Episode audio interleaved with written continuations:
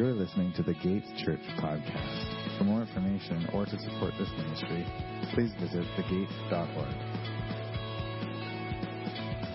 We've finally made it to the one story in Daniel that we've all been waiting for, and it only took four months. Daniel in the lion's den. Woo! Yeah. All right. It, it's a, a lot better when the whole church is here. Um, you guys got to be louder, okay? Because when the whole church is here, the the, the, the grumbling is sounds like cheering. Um, I'm just kidding. Uh, anyways, Pastor Blair got us started on this passage last week, and, and he set up the introduction to the story for us. So I just want to go through that and and um, just really quickly so that we know where we are. And so we learned in, in Daniel chapter six that Darius the Mede, he's the new interim king of Babylon. He'd been planning on appointing Daniel to be to be the leader of all the, the government officials, right? So he'd, he'd kind of be like the prime minister of the UK. So not the queen or the king, right? But, but the head of the government. So, so, um, he'd have a lot of power. And anyways, some other politicians in the courts of, of Babylon, they didn't like this idea. Maybe they were jealous of Daniel. Maybe they wanted the position themselves, or maybe they just didn't want this Jewish exile to be their boss. And, and um, so they tried to find some dirt on Daniel, right, in order to discredit him and get rid of him. But because Daniel lived with such integrity, first of all, in his faithful obedience to God, and secondly, in the way he honored and served others, especially the kings, they couldn't find anything to slander him with.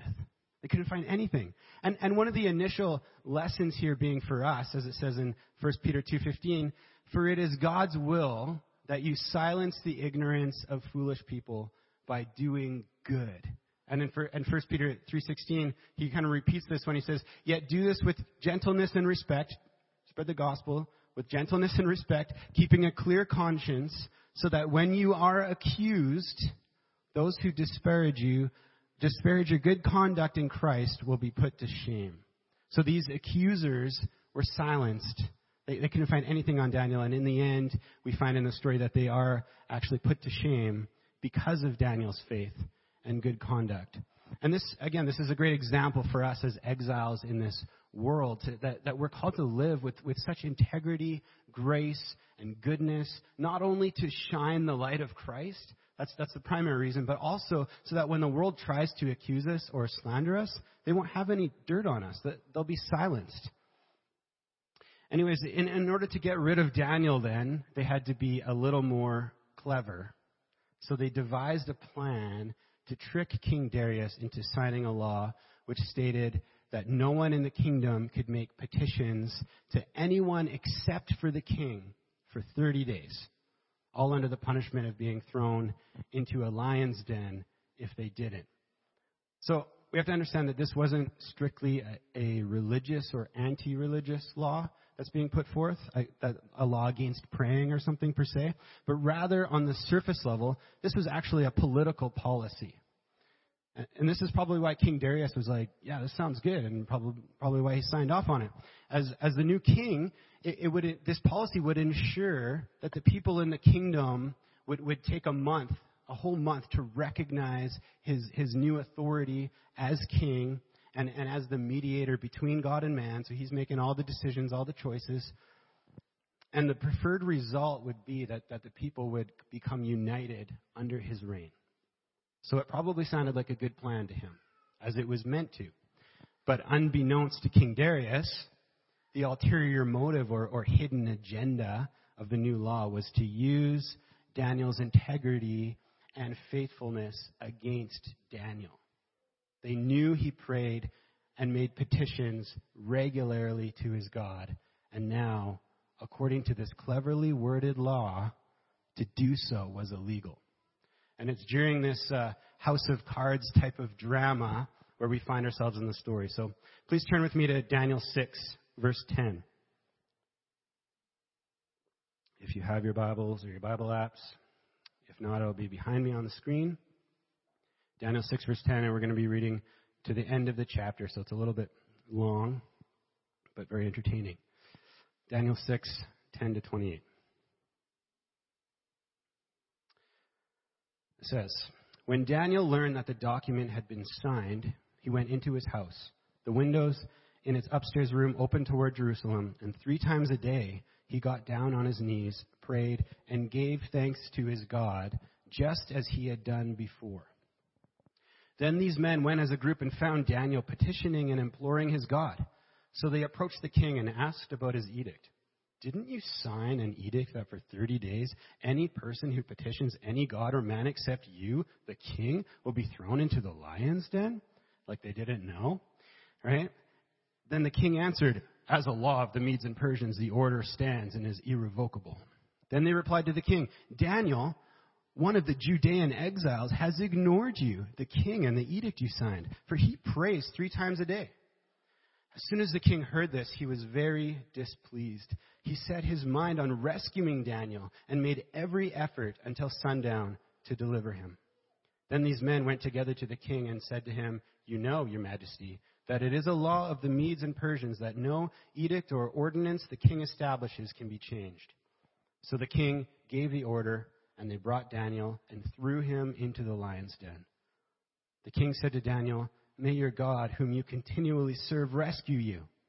A stone was brought and placed over the mouth of the den. The king sealed it with his own signet ring and with the signet rings of his nobles, so that nothing in regard to Daniel could be changed. Then the king went to his palace and spent the night fasting. No diversions were brought to him, and he could not sleep. At the first light of dawn, the king got up and hurried to the lion's den.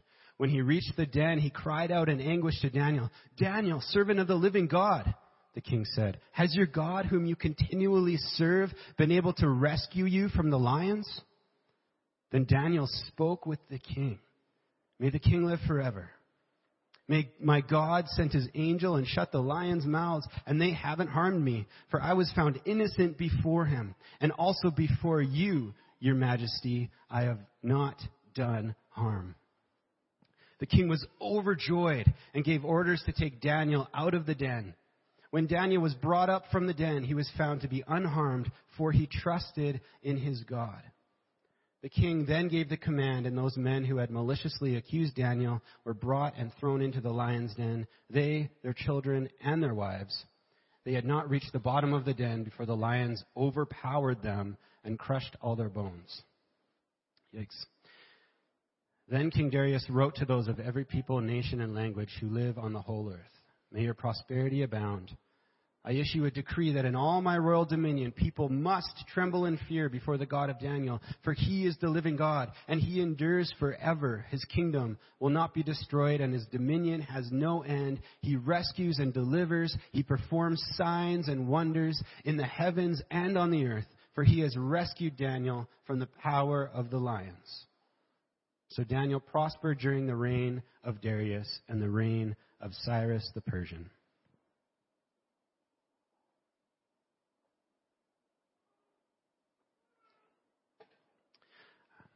Last year uh, in the summer, my family went on a trip to the Calgary Zoo. It was fun and is always interesting. I'm sure you guys have all been there or heard about it, maybe. Most of you have been there. Uh, but but I'll be honest, like I've been to the zoo so many times. I, you know, I went as a kid and you know field school field trips and stuff like that, and with my family, and I've been there so many times. Most of it was kind of like that's neat, but I've been there, done that, right? But then in the early afternoon, we found ourselves looking at the lions, and they were sleeping as per usual. So we made sure the kids got a good look, and we we started to go on our way to the next exhibit. But as we were walking away, all of a sudden, we heard one of the male lions roar. And I kid you not, everyone in the area stopped what they were doing. Anyone within hearing distance of the lion just froze. And we are all kind of looking at each other with those eyes like, did you hear that? And then he roared again. And everyone silently just kind of like stared towards the lion cage with awe. Like all our mouths were like, like just wide open. Uh, some of us were scrambling to get you know a video in case he did it again. It, it, it, I'm not exaggerating. It was incredible to hear this lion roar. And I've never heard a lion roar before in real life. You know, I've heard it roar at the beginning of movies. Um, or, you know, Aslan or whatever, but I'd never heard one roar in real life. And it was surprising how much authority and power that roar conveyed. And, and so, yeah, we were all in awe upon hearing it, but, but honestly, um, if there hadn't been a thick pane of glass between us and the lion, I assure you, we would have been very afraid at his roar. Over 400 pounds of pure muscle and sharp teeth, an animal that can crush its prey in seconds, known to kill an average of 250 humans a year, and that's today. So, if I'm honest, which I will be, even with that pane of glass between myself and the lion, I was definitely humbled at that roar. And don't get me wrong, the muscles in my loins didn't uh, go weak like Belshazzar's did in Daniel chapter 5. Had to bring that up again. But they, uh, they got pretty close. Because, because when you're at the zoo, you know, the zoo um, gives you this sense of comfort and safety amongst all these animals, but that roar was a reminder for me of how dangerous and scary and powerful these animals truly are.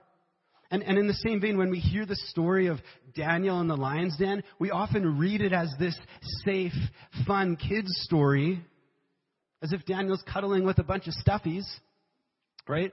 And so we forget how violent and intense this story truly is. Think, think, about it. Daniel is unjustly thrown into a den of deadly lions. That's crazy. That's intense. That's scary. Also, Daniel's probably like 70 or 80 years old. Poor guy, right? and, and furthermore, why'd they even have a den of lions? they must have been crazy to have a den of lions. But I guess the Calgary Zoo has one too, so samesies, I guess. Um, but what's, what's even, even crazier is that Daniel isn't afraid. He isn't afraid. He hears about this new law, which is obviously meant to target his faith and target him specifically. But yet he goes to his house. He faces Jerusalem on his knees, as the scripture, scriptures teach him to do, and he gives thanks to God in prayer. I, I, repeat, he knows all about the lions and what's certainly coming his way, and yet he gives thanks to God. He gives thanks. And I, on, that, on that end, I think we often forget that giving thanks is one of the most powerful tools that we have in our belt as Christian exiles in this post Christian world. Even in the face of danger or, or illness, even when our enemies accuse us or slander us or threaten us or make us feel uncomfortable for our faith, we can give thanks. Psalm 100 verse 4 tells us to enter his gates with thanksgiving and his courts with praise. Give thanks to him, to God, and praise his name, as we should. Jesus is on the throne right? So we can give thanks. We, we have a peace and a joy and a sure hope in Christ that transcends any and every circumstance, so we can give thanks. We've been made new by the grace of Christ and filled with His Spirit, so we can give thanks. We're part of a kingdom that cannot be shaken. We're given the power and the mind of Christ to love our neighbors as ourselves. We can live by faith and confidence, knowing that it's not in vain, because ultimately, in Christ, nothing, not even death, can separate us from the love of God, so we give thanks. We give thanks because no circumstance or trial in our lives changes any of those glorious truths. This is why Hebrews 12:28 says, "Therefore since we are receiving a kingdom that cannot be shaken, let us be thankful. By it we may serve God acceptably with reverence and awe." Yes, even as we face the lion's den. And Daniel certainly has this promised kingdom of God in mind as he, as he gave thanks and, and presents his petitions in prayer. And, and I can say this with confidence because according to Daniel 7, which takes place a couple of years before this event, God has already showed him in a dream this future promise of a coming Savior and of a kingdom that won't be shaken. So he's definitely thinking about this as he's giving thanks. On that note, I'd, I'd, make a wager that the Apostle Paul also had Daniel's prayer life in mind as well when he teaches us in Philippians 4 that through Jesus, God is always near. Therefore, Philippians 4, 6 to 7, don't worry about anything, but in everything, through prayer and petition, with thanksgiving, present your requests to God. And the peace of God, which surpasses all understanding, will guard your hearts and minds in Christ Jesus. So, as Christians, Jesus told us that we'll face trials, we'll face persecutions, we'll face hardships, both, both because of His name, but also because we live in a broken world. But yet, we get to give thanks because He has overcome the world. Because through Him and by His Spirit, God is with us in the midst of every circumstance to comfort, to bring peace, to give us strength to persevere, to give us a sound mind instead of fear, and above all, He gives us a sure hope through the cross that what others mean for evil, He'll work out for good.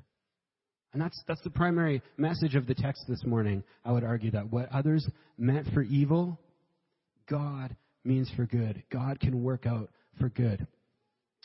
Uh, but before I continue with that theme, I, I want to remind us of what Pastor Blair reminded us of last week as well. And it's that, that Daniel didn't just decide to pray in that moment as a, as a reaction to the law or even in spite of it.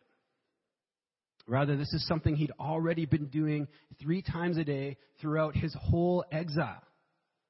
Spending time with God in prayer was his, his life breath. And therefore, no law was going to stop him from doing what had kept him going and thriving through Babylon through the, his whole time, right? But for, for example, he didn't just start washing his hands only after hearing that a viral epidemic, pandemic was sweeping the globe, right? He'd already been consistently and habitually washing his hands daily. But, but for many of us, it, it seems like we only get on our knees to pray when we're reacting to something. We only look to God when, when a trial or circumstance comes our way, and sometimes not even until it gets out of hand. But what does that really say about our faith? Why do we wait until the last minute? We, we need to recognize and, and learn from, from, from Daniel here that, that the reason Daniel's able to remain steadfast in his faith and prayer life during this situation and even within the lion's den is because he's already been habitually steadfast in his relationship with God throughout his whole life.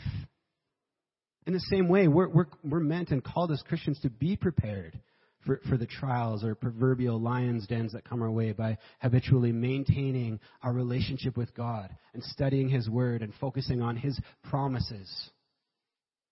Or else, when we find ourselves in troublesome circumstances, especially ones that relate to our faith, our prayers, our prayers will, will be more like worried cries of fearful desperation, right? Rather than confident and thankful petitions to God.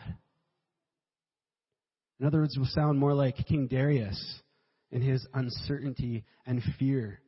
Right? It says he was unable to get any sleep the whole night that Daniel spent in the lion's den. He's, he's desperately fasting and wondering and hoping and wishing and just unsure if Daniel's God will come through and save him. In contrast to that, at the same time, Daniel is able to remain steadfast in his thanksgiving and in his faith in God, regardless of what he was facing.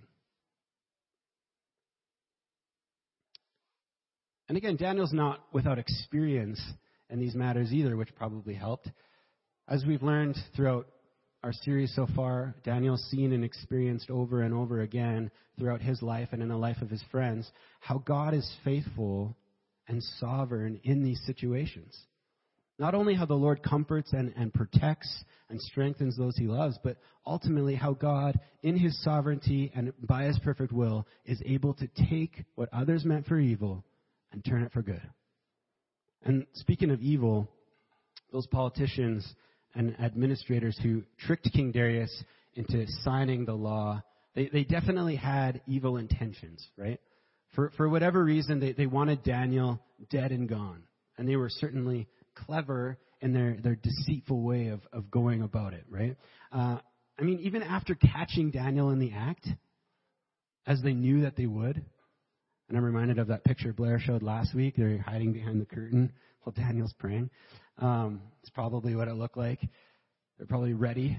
Um, but they don't even tell the king right away. Instead, they slyly reminded the king of the new law. They're like, hey, hey, king, didn't you make a law? Right? Uh, verse 12, they're like, so they approached the king and asked about his edict. Didn't you sign? Like, just remind me, like, we're not sure, um, but didn't you sign an edict that for 30 days, anyone who petitions any god or man except you, the king, will be thrown into the lion's den?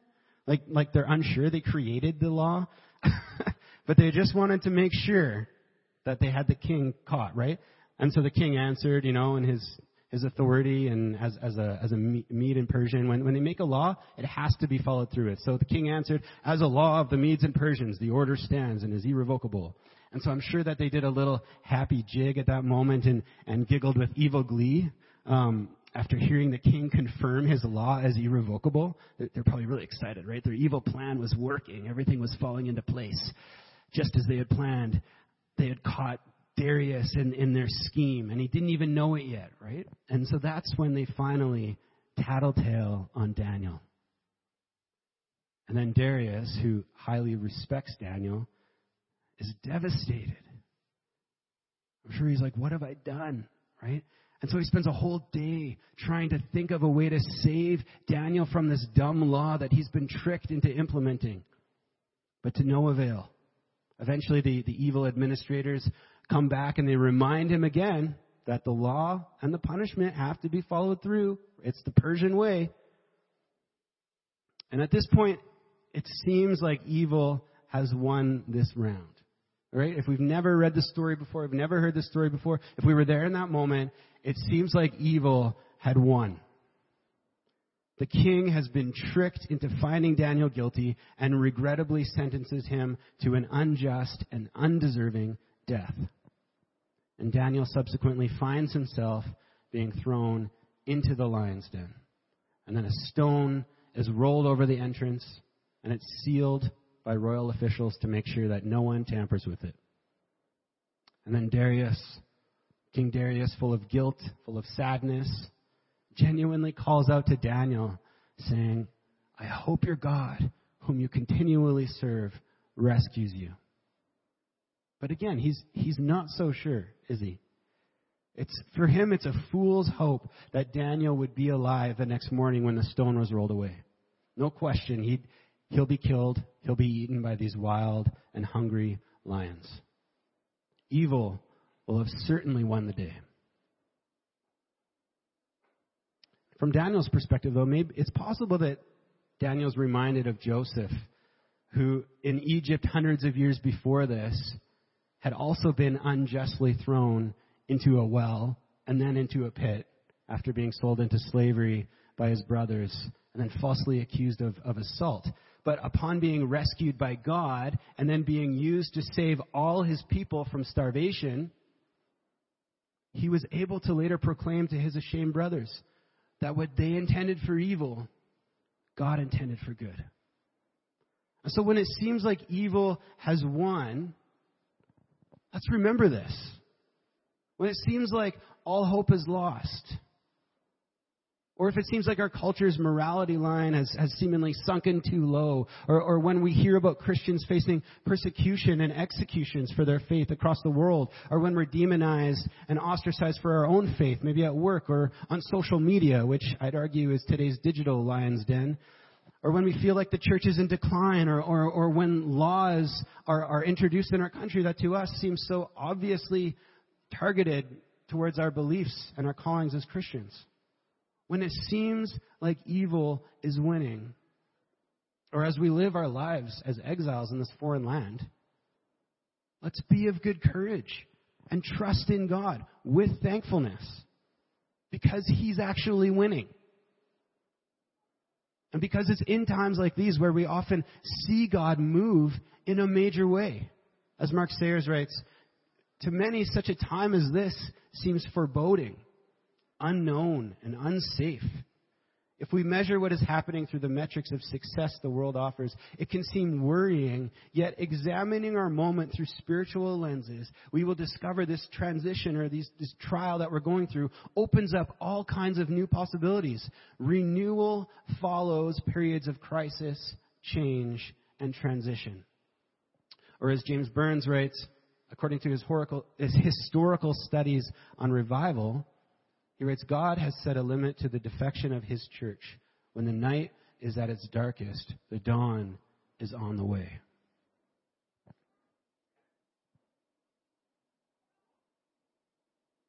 When it seems like evil is winning, let's not forget that God is actually winning. Let's not forget that through the cross, God has already won. What others intend for evil, God can and does reorchestrate for his good purpose. He does this for those who love and trust him. Romans 8:28 says, "And we know that for those who love God, all things work together for good, for those who are called according to his purpose." So like Daniel, our, our trust in God through hard times, even in the face of death, it doesn't need to waver. If we trust Him, God will work out His perfect purpose, which is ultimately to sanctify us and to usher us into His kingdom. Psalm 49, verse 5, and then, and, well, Psalm 49 is on this topic, but I'm just going to read three verses. Psalm 49, verse 5, and 14 to 15. The, the psalmist asks, Why should I fear in times of trouble? The iniquity of my foes surrounds me. But this is the way of those who are arrogant and of their followers who approve of their words. Like sheep, they are headed for Sheol, which means the grave. Death will shepherd them. The upright will rule over them in the morning, and their form will waste away in Sheol, far from their lofty abode. But God will redeem me from the power of Sheol, for he will take me. So why should he fear? When life, eternal life, is waiting for him. And this is exactly how it goes for Daniel, right? When the morning comes, we find that Daniel, who's upright and innocent in the sight of God and is unafraid, and, and he is the one who's, who's rescued and he comes out, the stone is rolled away and he comes out unharmed, right? And he's rescued from death. And then he lives the rest of his life in prosperity. Whereas it's the arrogant and the evil manipulators, his foes, who find death. In fact, in the morning, King Darius is, is, is so shocked, right? And, and he's overjoyed to find that God had sent an angel to shut the mouths of the, all the lions and save Daniel from their wrath. And Daniel tells him why.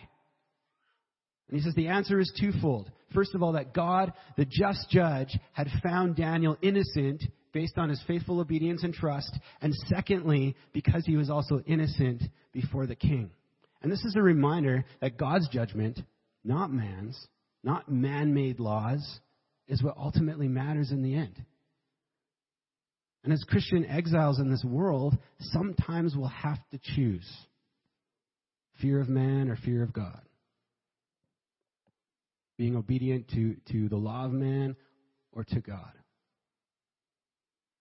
Just like how in the book of Acts, when the, the disciples are told under the threat of punishment and death to, stop preaching Jesus and they say, whether it's right to obey you or God, we can't say, but we cannot stop preaching what we have seen and heard.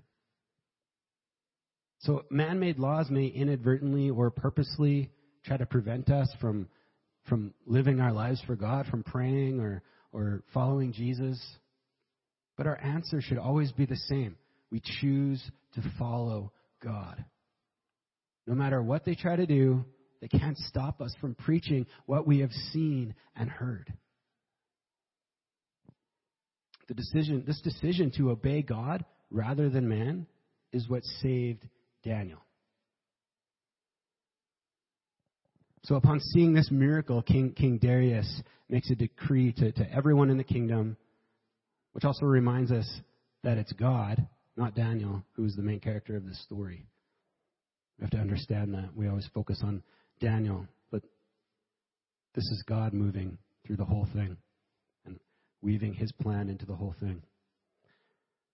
Darius recognizes this at the end, and so he, he, he says in verses 26 to 27 I issue a decree that in all my royal dominion, people must tremble in fear before the God of Daniel. For he is the living God, and he endures forever. His kingdom will never be destroyed, and his dominion has no end. He rescues and delivers. He performs signs and wonders in the heavens and on the earth, for he has rescued Daniel from the power of the lions.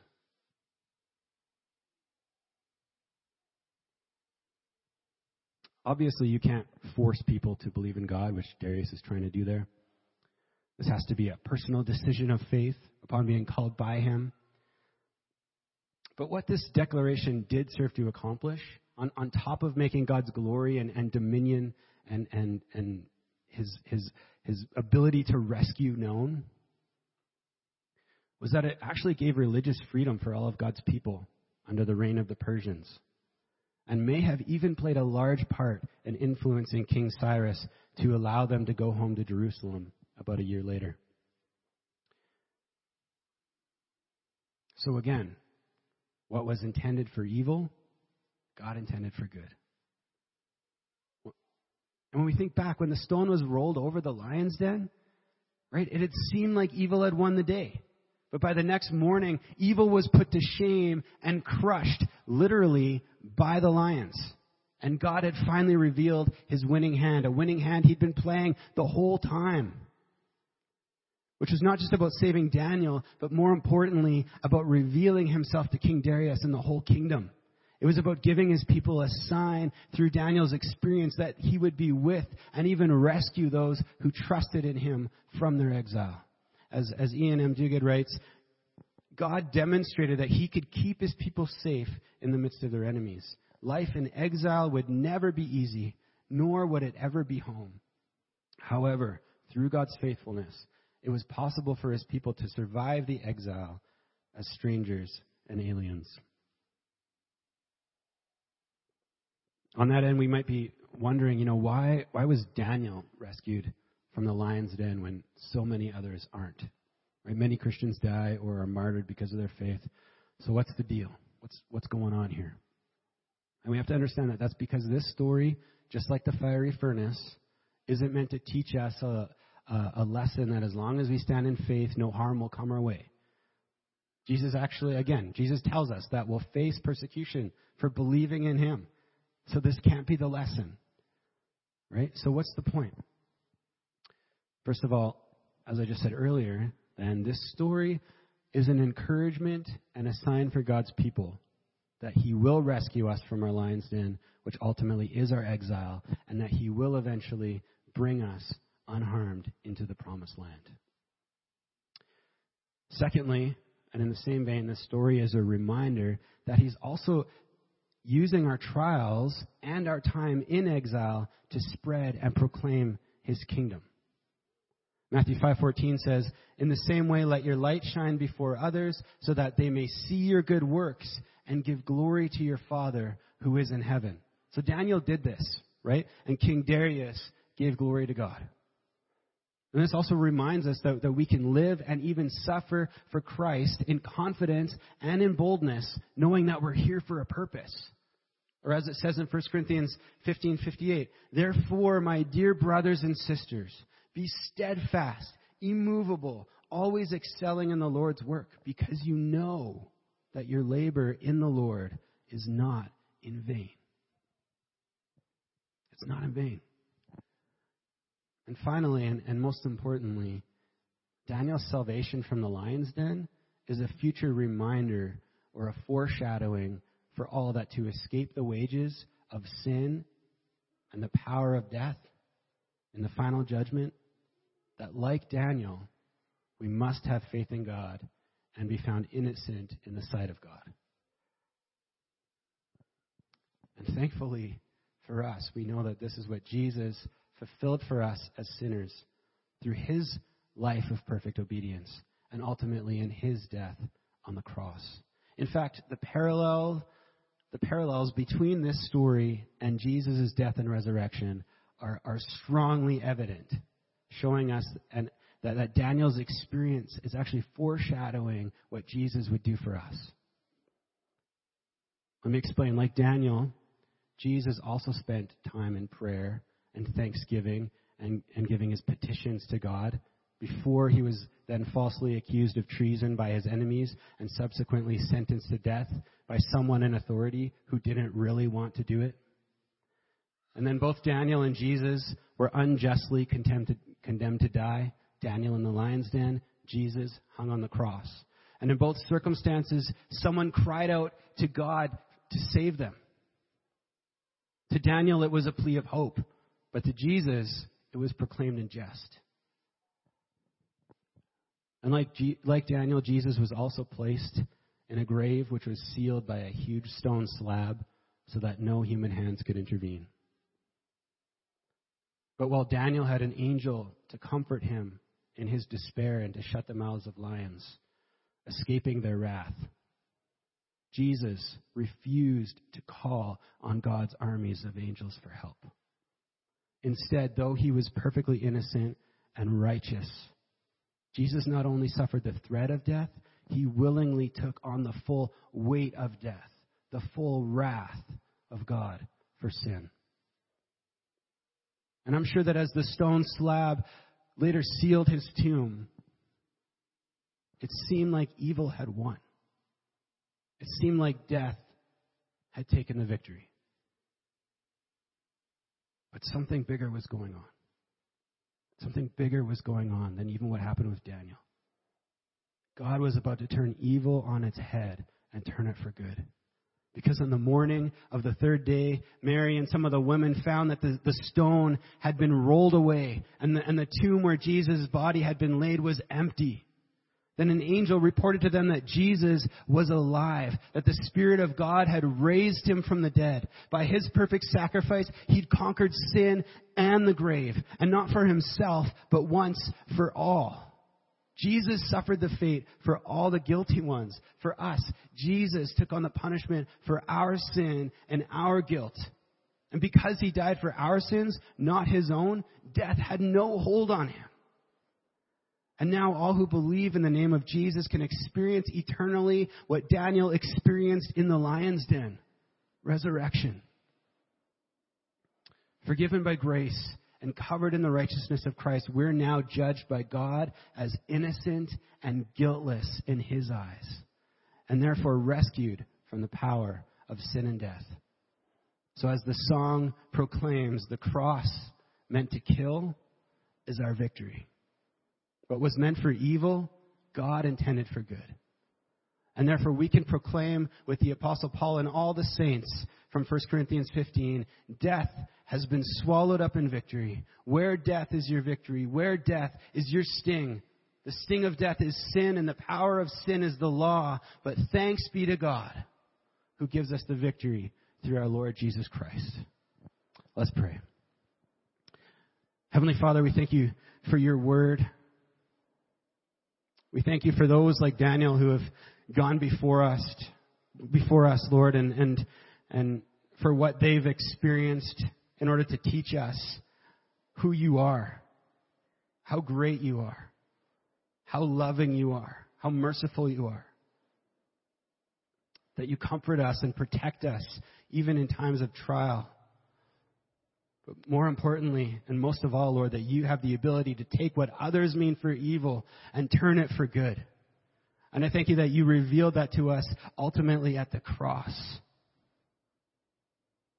When Jesus died for our sin, that he who knew no sin became sin so that we might become the righteousness of God. Thank you, Lord, for, for who you are. I thank you, Lord, for our salvation. We thank you for your grace that you've poured out over us, Lord. I thank you that this story would be a reminder that we can walk with confidence, that we can live for you with boldness. And I pray that in the power of your Spirit working in us, Lord God, we would be able to do that. Even at this time when, when we're facing uh, this pandemic that's going on in, in, in, our, in our country, in our world right now. Lord, I pray that we would be able to walk without fear, but with love and kindness and boldness, knowing that you have the ability to work all things for the good of those who love you, Lord. Jesus, we give you all the glory and all the praise. Amen.